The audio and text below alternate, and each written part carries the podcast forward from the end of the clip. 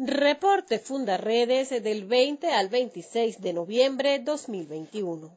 Cuatro relatores con mandatos especiales de la Organización de las Naciones Unidas, ONU, expresaron su preocupación por ataques contra las ONG dedicadas a la defensa y protección de los derechos humanos en Venezuela.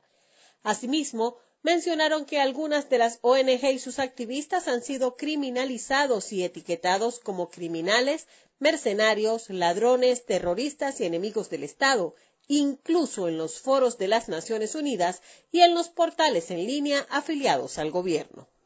La salud de Javier Tarazona se deteriora cada día en prisión, donde permanece injustamente desde hace ya cerca de cinco meses, mientras se violan reiteradamente sus derechos humanos y civiles, pues la audiencia de presentación que comparte con Rafael Tarazona y Omar de Dios García, también activistas de Fundarredes, ha sido pospuesta una docena de veces por razones futiles, con la única intención de mantenerle detenido para intentar acallar las denuncias que sostenidamente realiza la organización sobre las violaciones de derechos humanos cometidas en los estados fronterizos del país. Estados Unidos incluyó en su lista de organizaciones terroristas a los dos principales grupos disidentes de las extintas Fuerzas Armadas Revolucionarias de Colombia, FARC.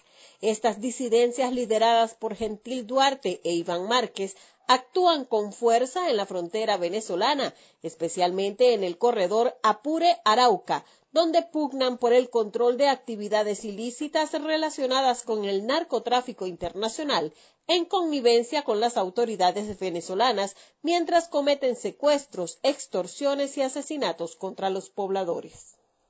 La violencia se impuso durante la jornada electoral del pasado domingo 21 de noviembre en Venezuela. Los reportes de actuaciones por parte de civiles armados organizados como colectivos y otros que se identificaron abiertamente como integrantes del Ejército de Liberación Nacional ELN llegaron desde todos los estados fronterizos monitoreados por Fundaredes y desde otros lugares del país. En algunos casos, también funcionarios militares y policiales portando sus armas de reglamento se convirtieron en agentes a favor de una parcialidad política, contraviniendo lo establecido en la legislación venezolana. La situación cobró la vida de un hombre, otras personas resultaron heridas. La misión de observadores electorales de la Unión Europea expuso las denuncias de ataques violentos en varios estados del país durante las elecciones y concluyó que en Venezuela no hay garantías electorales ni se respeta el Estado de Derecho. Fundaredes cumplió esta semana una jornada de formación de voluntarios en la que personas de todas las edades tuvieron acceso a herramientas sobre documentación, denuncia y difusión de vulneraciones a los derechos humanos, en una exhortación a los ciudadanos a que desarrollen diversas labores en sus comunidades y desde cualquier espacio donde se desenvuelvan.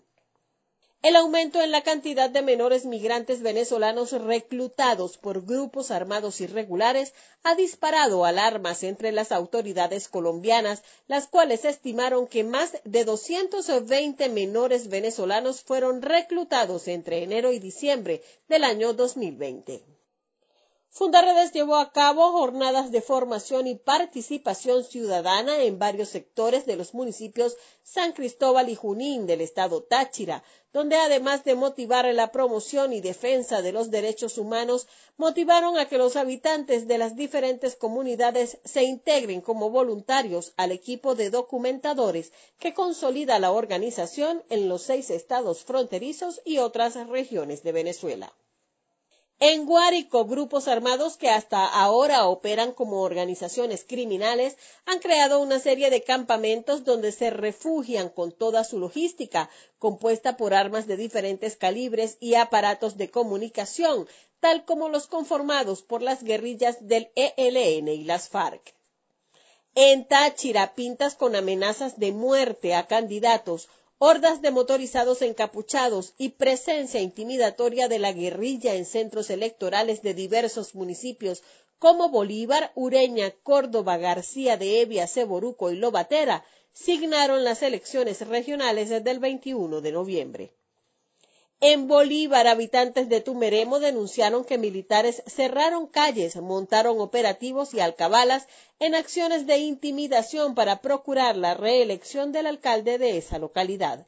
En esa misma población y luego de un enfrentamiento, militares de la Guardia Nacional decomisaron varias armas de guerra, cartuchos de alto calibre y material explosivo, presuntamente pertenecientes a una banda criminal con alto poder de fuego bajo el mando de alias El Run. En Zulia, en las calles del pueblo de Catatumbo, habitantes denunciaron la presencia de un grupo parapolicial amedrentando para desmovilizar a los electores la noche previa a la jornada electoral. En la madrugada del domingo, hordas de motorizados armados recorrían las calles. Colectivos armados dispararon para dispersar a electores presentes en el centro de votación de la Unidad Educativa Arquidiocesana Madre Luna, ubicada en el barrio El Callao.